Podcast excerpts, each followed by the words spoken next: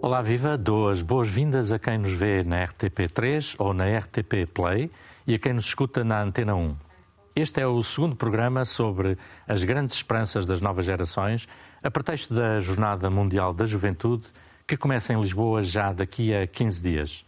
Os protagonistas são jovens e jovens adultos, das idades dos participantes da JMJ, católicos e não católicos, crentes e não crentes.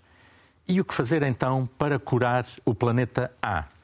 Porque se não há um planeta B, temos mesmo de tratar do planeta A ou do planeta T, de Terra. Este é o mote para a nossa conversa de hoje. Nos primeiros sete dias deste mês de julho, o recorde do dia mais quente de sempre na Terra foi quebrado por três vezes. Aumenta não só a temperatura do ar, como também a temperatura da água do mar. Estamos em estado de emergência climática a biodiversidade está ameaçada. Os incêndios destroem áreas imensas de floresta e não só em Portugal. Passamos do calor e da seca às inundações. O mar invade as ilhas e as zonas costeiras. Mas é mesmo preciso fazer alguma coisa para contrariar esta realidade?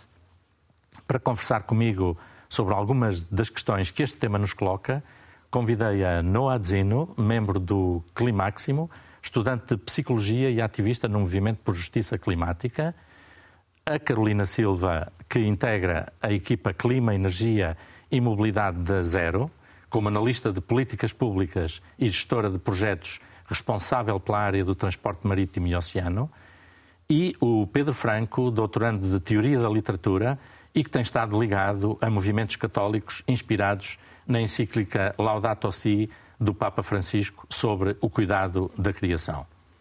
Ora, precisamente, Pedro, nessa encíclica, o Papa diz que é muito preocupante a fraqueza da resposta política internacional a estes fenómenos, a estes problemas que enfrentamos.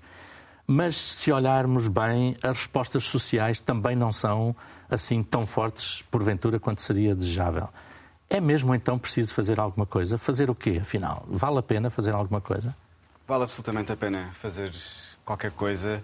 Vale a pena não só as respostas individuais e as escolhas pessoais de cada um, naquilo que consumimos, na maneira como nos deslocamos, nos estilos de vida proféticos, como fala o Papa Francisco, no sentido de, de procurar ser o exemplo e dar o exemplo, mas, sobretudo, numa participação ativa social e política que o Papa Francisco convida toda a gente, crentes e não crentes, acreditando que nas democracias as respostas se encontram através dos movimentos da sociedade civil, ehm, das exigências que os cidadãos colocam aos seus governos. E, na verdade, tem sido só assim que os governos têm eh, puxado por mais ambição a nível de metas eh, para, para a ação climática, seja a nível da adaptação ou mitigação eh, quanto aos efeitos das alterações climáticas que, que são assoladoras, como disse na introdução. Uh, Noah, num texto que escrevias há pouco tempo no público, uh, perguntavas precisamente o que é preciso fazer se levarmos a sério esta realidade. No fundo, a pergunta que eu fiz ao Pedro, feita de uma outra maneira. E eu devolvo-te essa pergunta também. O que é que é preciso, afinal, fazermos? O que é preciso é dar uma resposta adequada. E o que temos visto reiteradamente por parte do governo, das empresas e dos que costumamos chamar de culpados ou responsáveis é que não há uma resposta adequada. E a noção de resposta adequada que damos para as pessoas é totalmente diferente. E isso é exatamente a desconexão que a intervenção do movimento de justiça climática vem resolver há uma tendência para ou individualizar o problema e dizer tu vais resolver tudo sozinho, em tua casa sozinho, ou para externalizar as soluções e dizer as instituições vão resolver a coisa. E a questão está exatamente na ponta entre os dois. E a ponta entre os dois não é uma escolha individual, mas sim uma escolha coletiva de dizer não à sociedade que temos neste momento e de fazer uma disrupção ativa das instituições, das empresas e dos governos que nos estão a levar, como diz o secretário-geral das Nações Unidas, numa autoestrada para o colapso. Carolina, uh, para quem está numa associação como a Zero, conhecida exatamente por nos alertar também uh, para esta dimensão que ambos já falaram, sentes também essa urgência de criar respostas eh, rápidas a esta emergência? Sem dúvida que rápidas sim. e eficazes. Eficazes e eficientes. Eficiência acho que seria a palavra de ordem também. Uh, e urgência. Uh, e como, como o Pedro e o Noah também já referiram, há aqui uma, uma necessidade não só de mudar padrões de, de, consumo de ações ao nível individual, mas também tem que haver aqui uh, uma, uma ação muito mais concertada e global top-down, ou seja, das instituições, dos governos, uh, das pessoas que realmente têm o poder de decisão. Uh, mas não podemos esquecer que as pessoas têm muito poder.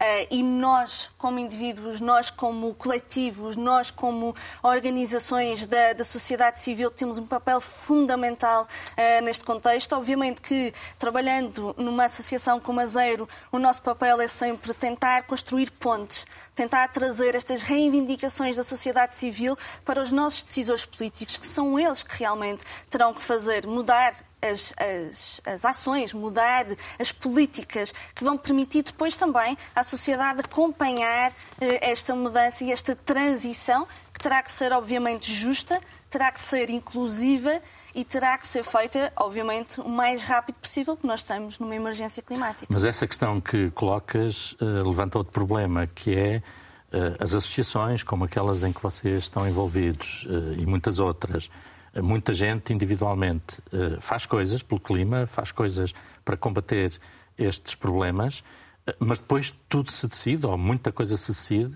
sobretudo nos governos e nos, uh, e nos âmbitos eh, internacionais, dos grandes debates internacionais.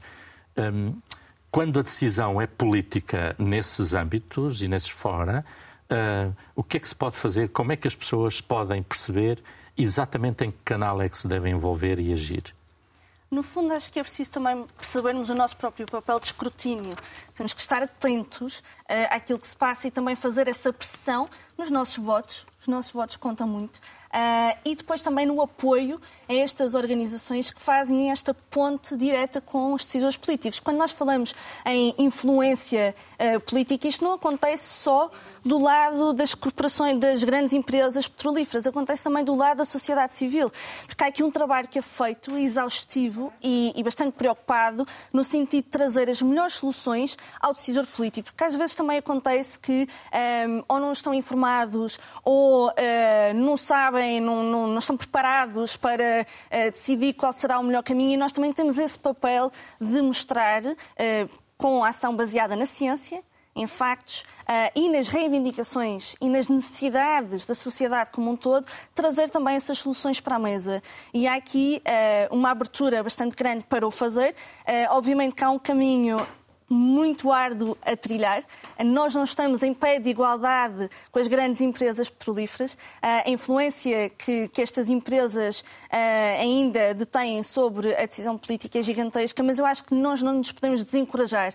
Eu acho que é importante percebermos que nós sociedade, também temos um papel bastante grande e poderá ser cada vez mais ativo um, de pressão sobre os nossos decisores e, e sobre o nosso próprio futuro partilhado. Estavas a assinar com a cabeça que sim, Pedro, sim. àquilo que a Carolina estava a dizer. O nosso voto conta mesmo. Uh, e as, as vossas, a vossa geração, as gerações mais, mais novas, que papel é que podem ter nisto tudo? Em primeiro lugar, o papel que, que devemos ter uh, deve ser o de eleitores informados. Devemos ser exigentes com a informação que consumimos. Uh, devemos ser também um pouco mais empáticos no nosso, no nosso discernimento também eleitoral nas conversas que temos, mas eu não quero pessoalizar uh, também a este respeito na, na, intervenção política o papel que os jovens têm. Eu acho que deve haver mais envolvimento uh, também nas instituições, digamos, uh, orgânicas. políticas em cada país. Um, Significa as pessoas envolverem-se em partidos, em associações, em, em partidos em associações, essencialmente. Uhum. E há espaço para tudo, há diferentes tipos de, de personalidade e de vocações, se quisermos pôr as coisas deste modo. Um, mas acho mesmo que a ação não se fa faz-se muito na rua, mas também tem de ser feita dentro destes movimentos uh, uh, organizados, que acabam por ter, uh, em última instância, uma, enfim, uma, um, um, papel muito decisivo nas, na, nas, nas opções políticas que são tomadas em, em, cada, em cada país. E depois também, enfim, trabalhar muito também naquela questão da responsabilidade das empresas a nível ambiental e social é fundamental. Existem associações empresariais que trabalham nesse sentido e os jovens devem ter eh, esta consciência mais alargada de que a ação que fazem no seu dia a dia não é apenas para o, para o seu próprio bem, para o seu salário ao fim do mês ou para o bem da sua empresa exclusivo, mas que fazem parte de, de um todo maior, de uma sociedade que está a viver de facto neste momento uma grande crise social e ambiental em que as duas coisas não estão desligadas uma da outra. E a responsabilidade social das empresas não é muitas vezes uma uma operação de fachada para esconder hum. práticas menos, menos uhum. lícitas, porventura? É, sem dúvida. É... Não estamos a dizer que seja sempre, mas. É sem dúvida, muitas vezes, como apenas uma espécie de ato burocrático uh, para, enfim, para apenas ficar bem na fotografia. E existem muitos casos de, daquilo que se chama greenwashing, de, enfim, de, de, uma suposto, de um suposto envolvimento com as comunidades locais, muitas vezes noutros países menos. Uh, menos ricos que aqueles em que as empresas estão sediadas, como se essas empresas eh, beneficiassem essa sociedade eh, como um todo, mas na verdade estão a causar mais dano do que, do que desenvolvimento sustentável. Um, mas existem, existem associações empresariais que estão a trabalhar no sentido de ser mais exigentes com, com os padrões. Um, com os padrões morais que as empresas devem ter na sua ação, seja a nível doméstico, seja a nível um, e quando diz padrões morais, implica também respeito pelos direitos humanos, pelos direitos do trabalho. Exatamente. Não só especificamente a questão ecológica ou ambiental. Exatamente. Sim, Estão é... interligados, na verdade. Uh, acho que não podemos olhar apenas uhum. Para uma questão isoladamente. Eu acho que quando nós olhamos para esta crise, uh, obviamente nós falamos de crise climática, mas está, há muito mais que está subjacente a isso. Há uma crise de direitos humanos, há uma crise de, desta transição que não está a ser feita de forma justa, uh, que não há. Que não está, que não está, está a ser feita, feita. que bem, não é? há aqui alguns exemplos de transição que está a ser feita e que está a ser feita bem. Uh, se está a ser feita de forma generalizada, talvez não. Uh, e nem sempre, obviamente, a, a parte da justiça social está subjacente a isso e isso é, obviamente, acho que todos concordamos que é algo que tem que estar, obviamente, aqui uh, integrado em qualquer política de transição Uh, e falamos de transição energética, não é? Mas, mas esta transição também societal uh, que, se, que, se, pretende alcançar para, para comatar este, esta crise existencial das alterações climáticas. Uhum. Não, estavas uh, a fazer uma observação, se calhar um pouco mais crítica do que aquilo que a Carolina estava a dizer. Sim. Como é que tu que já estiveste a participar em várias manifestações, por exemplo, uhum. um, a manifestação é suficiente? O que é que é preciso uhum. mais para, eh, enfim, para enfrentar os decisores políticos, para os obrigar a, ter, a trilhar um outro caminho? Não só não posso deixar de dizer que a manifestação não é suficiente, como não posso passar por cima do que parece que haver um enquadramento desta conversa que é toda a ação que é feita coletiva serve para pressionar governos. Isso uhum. não é real. E, na verdade, eu acho que esta é a imagem que as pessoas têm de, da ação política que existe um, fora dos governos e isto não podia ser mais contrário da verdade. Em 2019, ou em 2018, ou em 2017, ou se calhar há 50 anos desde que se faz pressão política nos governos, uhum. este tipo de fachada que lhe chamam, que se faz estas reivindicações, que se fala sobre emergência climática, que se fala sobre uma crise de direitos humanos ativa que está a haver e não é feito nada. Aliás, pelo contrário, é investido mais, uh, são investidos mais subsídios públicos em, em, combustíveis fósseis. Este ano um, um novo recorde de um bilhão de dólares foi investido em, em, combustíveis fósseis globalmente. As empresas petrolíferas estão a fazer lucros recorde e parece que estão a ser feitas conquistas, que não estão. Parece que está a haver uma transição, que não está. E parece que está a ser justa, que não é. E neste momento o movimento climático está a dizer fazer pressão nos governos para ser uma resposta adequada. Não era há 50 anos e certamente não pode ser agora, quando no ano passado 33 milhões de pessoas viram o mundo a ficar debaixo de água no Paquistão, ou centenas de pessoas morrem em Petrógão, ou vemos milhares de pessoas a morrer em ondas de calor em Portugal. Debaixo e parece de água que isto... no Paquistão e a seguir também com ondas de calor, com ondas de calor brutalíssimas. Isto é, no mesmo país. crise climática está aqui, está-se a usar as estratégias há 50 anos e está-se a dizer que a resposta adequada é fazer pressão aos governos ou fazer pressão às empresas e apelar à responsabilidade social. Isto é totalmente incomportável. Há um, há um discurso político uhum. eh, que somos bombardeados todos os dias com a ideia do crescimento. O país tem de crescer Sim. economicamente, temos de crescer para que as pessoas tenham mais dinheiro, mais uhum. salários, uh, salários sim. melhores, etc, etc. Sim, sim. E consoante o lugar de onde se fala, uhum. uh, o governo diz, mas o nosso país está a crescer, a oposição diz, e estou a falar em geral, não, não estou a falar do caso português, e a oposição diz, não senhor, não está a crescer e precisamos de crescer. Essa ideia do crescimento uhum. faz sentido ainda ser uma ideia-chave do discurso político? Está a crescer, mas está a crescer para onde? Neste momento, há uma crise de habitação brutalíssima, há uma crise de custo de vida cada vez maior, as taxas de juros não param de aumentar, está a crescer. Há uns certos acionistas que estão a fazer muito dinheiro, nomeadamente os acionistas das empresas fósseis, que, segundo a Agência Internacional de Energia, são responsáveis por mais de 50% da inflação de todos os produtos. Todos os produtos são feitos de energia, energia vem de combustíveis fósseis, continua a haver subsídios públicos para aí, continua a haver uma aposta na pressão dos governos e não há uma consciencialização geral das pessoas de que já bastou de fazer pressão aos governos e as pessoas têm de fazer uma ruptura séria com o sistema político, com o sistema económico e com o sistema social que temos hoje. E essa ruptura não pode partir de fazer um pouco mais pressão, de fazer petições. Estamos a fazer isso há 50 anos isso é suficiente para arranjar azeite em casa ou, se calhar, para mudar uma lei laboral. Qual é a resposta adequada quando é preciso mudar tudo na sociedade? Da gestão ao consumo, à produção, à distribuição, à própria forma como a economia está estruturada. Está estruturada para o lucro e não para a vida das pessoas. Neste momento, um décimo do PIB mundial são ativos fósseis. Isto quer dizer que é impossível, factualmente impossível, fazer uma transição, muito menos uma transição justa, no sistema económico que temos atualmente. Isso requer uma disrupção constante das instituições que temos e não é fazer petições, é literalmente ir às infraestruturas e tornar impossível que elas funcionem. Mas a questão do crescimento coloca também o problema de vivemos num planeta uh -huh. finito. Claro. O planeta não cresce exponencialmente uh -huh. todos os dias e, e está, de facto, à beira do, do esgotamento numa série de recursos. E em muitos recursos já esgotou. Portanto, se temos um planeta finito, uhum. uh, que tem recursos limitados, uhum. como é que podemos, na economia e no discurso político, estar permanentemente a fazer do crescimento uma ideia absoluta. Esta ideia não é absurda é no tempo É absurda até porque é contraditória com os próprios princípios da natureza. A natureza é holística, é indivisível e funciona produtivamente. E o sistema económico funciona, em primeiro lugar, destrutivamente porque se apropria destes frutos, mas depois, muito mais, funciona através da divisão e funciona da repartição e do crescimento infinito. É, primeiro, é contraditório, mas, por outro lado, temos uma crise ainda maior de parece haver uma dicotomia entre a qualidade de vida das pessoas e uma transição climática. Isto não é real.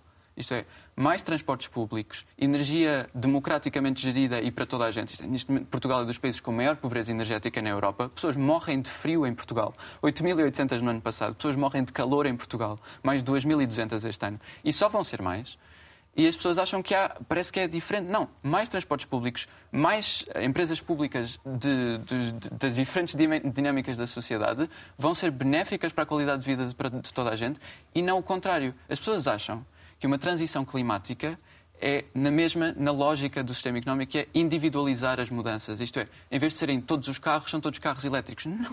Isto é, há opções que são feitas exatamente de forma estruturada por parte de empresas públicas de um Serviço Nacional do Clima, que é urgente haver, que é de estruturar os transportes à volta do transporte coletivo. E de um transporte coletivo de qualidade, não é o que temos na CP ou o que temos neste momento, que os coitados dos trabalhadores estão sempre a fazer greve, não têm salários. Ou não são as infraestruturas péssimas que temos ao nível da saúde, ao nível dos mais diferentes diferentes níveis da sociedade, porque, por um lado, privatizamos tudo, por outro, pusemos tudo ao serviço do lucro e, por outro, ignoramos totalmente as necessidades das pessoas. Eu acho que, que, nós podemos todos concordar que o atual modelo económico é absolutamente insustentável. Uh, está feito, como dizias, para o lucro e acentua as desigualdades sociais. Na verdade, é, é completamente absurdo nós estarmos a equacionar realmente, nós fazemos uma transição para perpetuar este tipo de modelo. E aí estamos perfeitamente de acordo, acho que tem que haver uma disrupção. Temos que falar de decrescimento, temos que falar de, de haver aqui prosperidade e não tanto crescimento económico. Uh, e prosperidade, lá está, pressupõe sempre aqui um, igualdade, uh, pressupõe aqui uma prosperidade quase coletiva mesmo, em harmonia com os limites do planeta, porque falávamos que uh, a própria economia que nós temos hoje em dia, extrativa, uh, está a escutar completamente os recursos que nós temos disponíveis uh, na Terra. E, portanto, temos que realmente fazer uma disrupção com esse modelo. Mas permite-me só que, que, te responda também eu acho que é importante haver a disrupção e é importante haver os movimentos coletivos, mas não podemos descurar a importância de haver pressão política.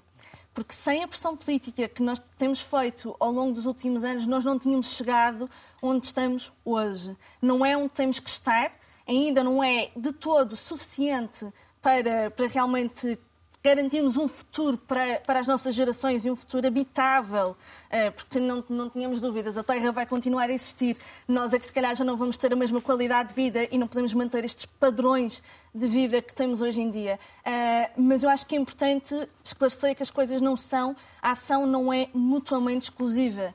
Nós temos que ter uma ação integrada e o facto de haver uma disrupção social e de haver movimentos disruptivos que eu acho que são absolutamente fundamentais não invalida que não haja do outro lado a pressão política que vai concretizar estas reivindicações. Porque muitas vezes o que, o que acontece é que há reivindicações que não conseguem ser concretizadas, porque em termos realistas nós precisamos de uma estratégia, nós precisamos de um plano, nós precisamos de objetivos e de de os concretizar. Portanto, temos que passar da palavra para a ação. E é muito importante que haja este, este congregar, esta, esta, que eu diria, esta junção entre os vários tipos de ação. Uhum. E, e, acho que aí estamos de acordo, estamos, temos que caminhar para uma disrupção deste, deste sistema económico, mas não há uma só maneira de o fazer. Posso só acrescentar uma coisa? Estamos de acordo.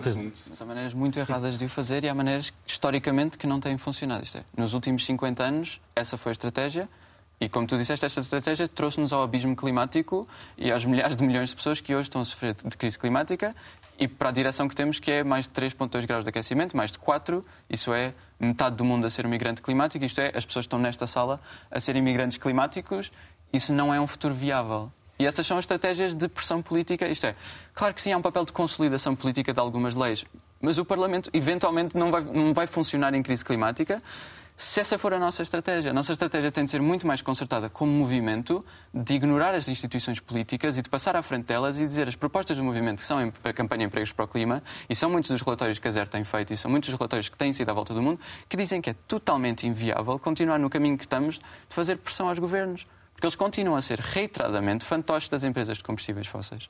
Isto é real. Quem escreve as nossas leis de energia, quem escreve as leis do, do ordenamento território são as empresas de eucalipto, como as leis de energia são as empresas de energia. E achamos que mais pressão política, a mesma coisa estamos a fazer há 50 anos, que as Nações Unidas já dizem que não funciona, que precisamos de disrupção para parar a destruição. Dizem as Nações Unidas. Mas essa disrupção não é possível também só com pressão política? Quer dizer, como é que Mas numa que é democracia. Pois, obrigar os governos, forçar os governos Mas a tomar é outras medidas há 50 anos estamos no abismo climático. Como é que se resolve então esse dilema? Então vai ser preciso fazer. Então, se estamos numa locomotiva para o caos climático, é preciso puxar o travão de emergência. Esse travão de emergência tem de ser uma revolução total da forma como nos organizamos politicamente. Mas essa revolução é uma revolução política? É uma Certamente. revolução. E de que forma é que essa É política, é, que é económica, é dos transportes, é dos serviços, é de todos os diferentes níveis Quando diz de revolução, dizes eh, uma eh, mudança grande de paradigma eh, do nosso estilo de vida, aquilo que a Carolina Sim. também dizia. Mas não é um estilo de vida individualista, isto é, não é por Claro eu mudar a minha palhinha de plástico para metal que vai haver uma revolução Exatamente. social e económica. Isto é, as pessoas têm de sair à rua e tornar inviável existir este sistema económico. E essa é a ação política que tem de existir neste momento Pedro, em estados de também queria- sim, este assunto que eu acho que é fundamental. Porque quando falamos em pressão política aos governos, nós não estamos apenas a falar da ação de rua e de pessoas nas cidades juntarem-se a estas manifestações, mas também da resistência das comunidades locais que mais sofrem, não só com o modelo extrativista, mas com as consequências deste modelo extrativista. Não só com os procedimentos, mas também com as, os- as consequências das, das alterações climáticas. Ahm, e as consequências da exploração dos recursos. E nós temos exemplos, seja em Moçambique, por exemplo, ou em Portugal, para dar dois exemplos de contextos de desenvolvimento muito, muito diferentes. Ouvimos falar muito, muito pouco da resistência das comunidades locais, que é real e que existe. Por exemplo, em Cabo Delgado, com a exploração do gás, que já está, já está a ser usado na Europa, no norte global, como se diz.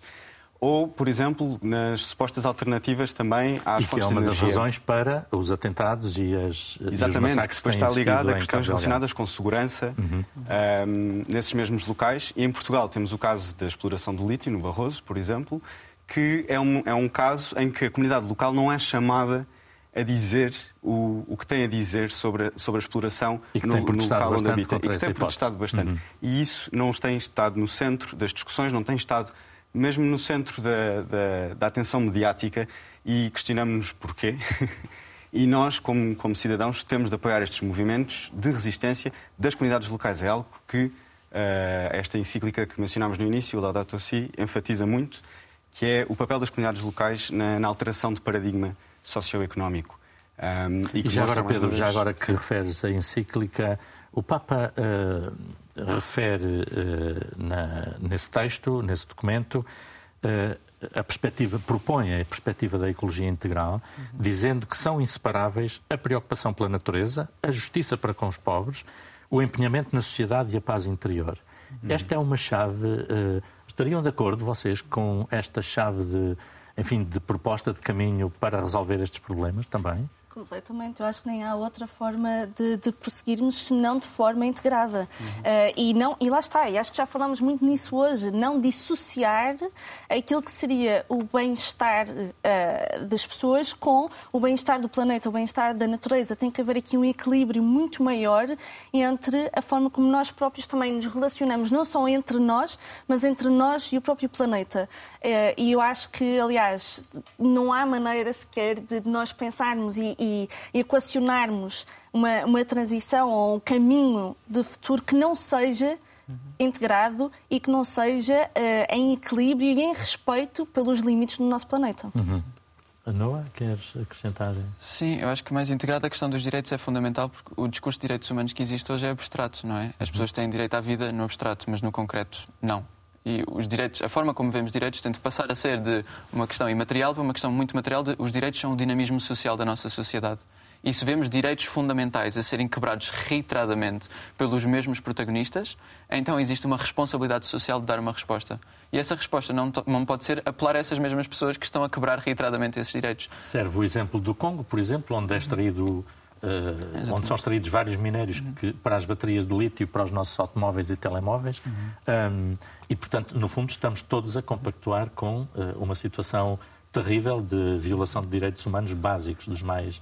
Uhum. em que crianças de 10 anos, por exemplo, são, são exploradas, são mortas uhum. à conta do trabalho que fazem. E é, é, super, é mais macro do que esta comunidade em específico. É no nível de o sistema económico funciona desta forma. Este é o funcionamento normal do sistema económico. É o colapso constante. Porque é assim que é funcionar através de criar mais crises e mais crises, cria mão de obra barata e vai criar as próximas crises, certamente. E a crise climática vai ser certamente uma oportunidade excelente para fazer isso. Mas a forma como encaramos estes direitos, então, tem de ser de parar de apelar a estes mesmos protagonistas da crise climática. Se queremos uma transição justa, se queremos uma transição justa a nível dos transportes coletivos, a nível da saúde, a nível da energia, a nível da habitação, a nível de todas estas coisas, então tem de haver uma organização política que não compactua com a organização política atual. E Pedro, também na, na Laudato Si, eh, palavra italiana que significa louvado sejas, o Papa sugere que é necessário um outro estilo de vida completamente uhum. diferente. Uh, achas mesmo que estamos dispostos, estamos disponíveis para viajar menos? Depois da pandemia, uh, há um boom de, de viagens na aviação civil. Eh, estamos dispostos eh, a ganhar menos, a ter menos salários, enfim, pelo menos hum. aqueles que têm um salário razoável. Estamos dispostos, eh, eventualmente, a ter menos meios materiais para viver, menos conforto, menos luxo? Ou daqui a 10 anos vocês estão todos a querer ter um bom emprego e uma boa casa e, e muitas viagens para fazer? Então, eu acho que nós já tocámos mais ou menos nesta questão a meio da nossa conversa e eu penso que quando nós falamos nesta alteração de paradigma socioeconómico, nós não estamos a falar de uma degradação das condições de vida, estamos a falar numa melhoria das condições de vida. Podem ser gerados milhões de empregos, uh, milhões de empregos verdes. Uh, as, as condições de habitação serão muito melhores com o isolamento térmico, por exemplo, que é uma questão fundamental. Uh, não só a economia circular provavelmente também vai trazer mais condições de saúde na, na forma como consumimos alimentação, vestuário, o que seja.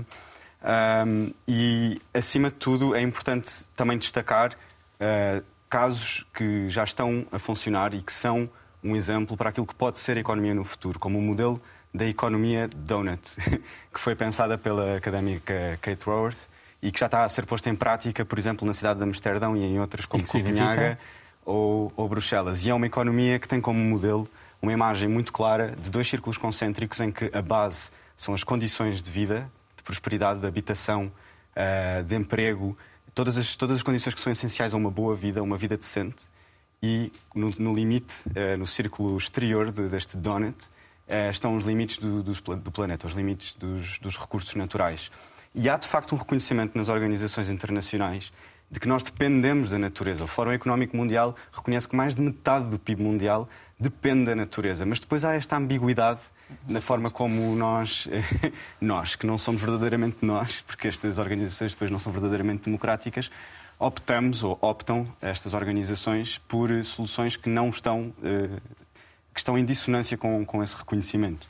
Como opções individuais, eh, eu penso que as pessoas têm de se recordar também daquela, ehm, enfim, daquela esperança que tivemos na pandemia de alterar completamente o nosso, o nosso modo de vida. Um, queremos voltar ao que tínhamos antes e ao que não nos trazia felicidade. Sinceramente, eh, todas essas opções individuais de grandes viagens e tudo mais, isso é com a consciência de cada um, mas a questão que se coloca é se realmente traz uma felicidade duradoura. Eu acredito, e inúmeros filósofos políticos também acreditam, que a verdadeira felicidade só existe com o compromisso com, com, a sociedade como um todo, com a comunidade política. E, portanto, eu acho que há sinais de esperança e há jovens que se mostram verdadeiramente jovens e não só. Estamos aqui a falar de jovens a propósito das Jornadas Mundiais da Juventude, mas há muita gente comprometida com, com a comunidade política e que sabe que isso é que é verdadeiramente parte de uma vida boa hum. e não tanto o consumo desenfreado. Não, tens também esperança de que as coisas mudem apesar de tudo? Não tenho esperança, tenho certezas. Uhum. Isso é. Uh, há bocado estavam a falar de, dos, das lutas locais. Em França, houve uma luta local muito grande contra uma zona que ia ser transformada no aeroporto, era uma floresta. E as pessoas ganharam. Ganharam a grande custo. Uh, os médicos diziam que estavam a tratar feridos de guerra uh, por parte da polícia do Estado francês, que estava a atacar a resistência francesa contra, contra esse aeroporto esse movimento, o movimento por justiça climática, todos os anos duplica de tamanho. Todos os anos duplica de organizadoras, de líderes, de pessoas que estão dispostas e não são jovens, são pessoas com 40, com 50 anos, conheço pessoas com 70 anos que estão a fazer disrupção ativa, pessoas que foram parar o Porto de Sines, ah, que é a principal entrada de gás, pessoas que estão dispostas a pintar jatos privados de laranjas, que estão dispostas a tornar inviável ah, este mundo acontecer. Não só eu, eu tenho a ideia que vai acontecer, como tem de acontecer. Isto é, não há outra alternativa, não é metade do, do PIB mundial que depende da natureza.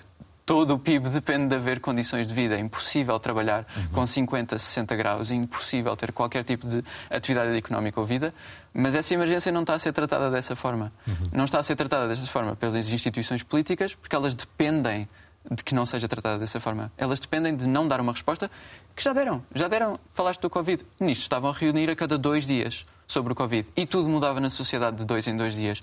Isso é uma resposta adequada à emergência climática. E não estamos a ver isso e estamos a ver isso por parte dos movimentos sociais. E esses movimentos sociais vão ser o protagonista de uma grande mudança social que vem aí. E as pessoas têm de se juntar. Carolina, e para terminar, voltamos, temos de voltar ao ponto zero. O ponto zero, sem dúvida que sim, vai começar connosco, vai começar com esta consciência coletiva de que as coisas não podem uh, continuar como estão, é insustentável. Uh, lá está, a questão de não há planeta B não poderia ser mais verdadeira, uh, no sentido de, das nossas próprias um, perspectivas e da nossa própria existência aqui, aqui neste planeta. eu acho que nós, jovens, cada vez mais temos uma consciência de que tem que haver a mudança, tem que haver mudança disruptiva, tem que haver mudança já. E nós vamos ser parte dessa mudança. E eu não creio que daqui a 10 anos a nossa mentalidade, os nossos objetivos vão ser exatamente iguais aos das pessoas há 40 ou 50 anos. É completamente diferente, porque as condições em que nós crescemos e que estamos a viver são completamente diferentes e completamente insustentáveis. E, portanto, aquilo que nós vemos como um modo de vida ideal, ou víamos há 20 anos, não é de todo o modo de vida ideal que nós vamos ter, ou que deveríamos ter agora e que vamos ter no futuro.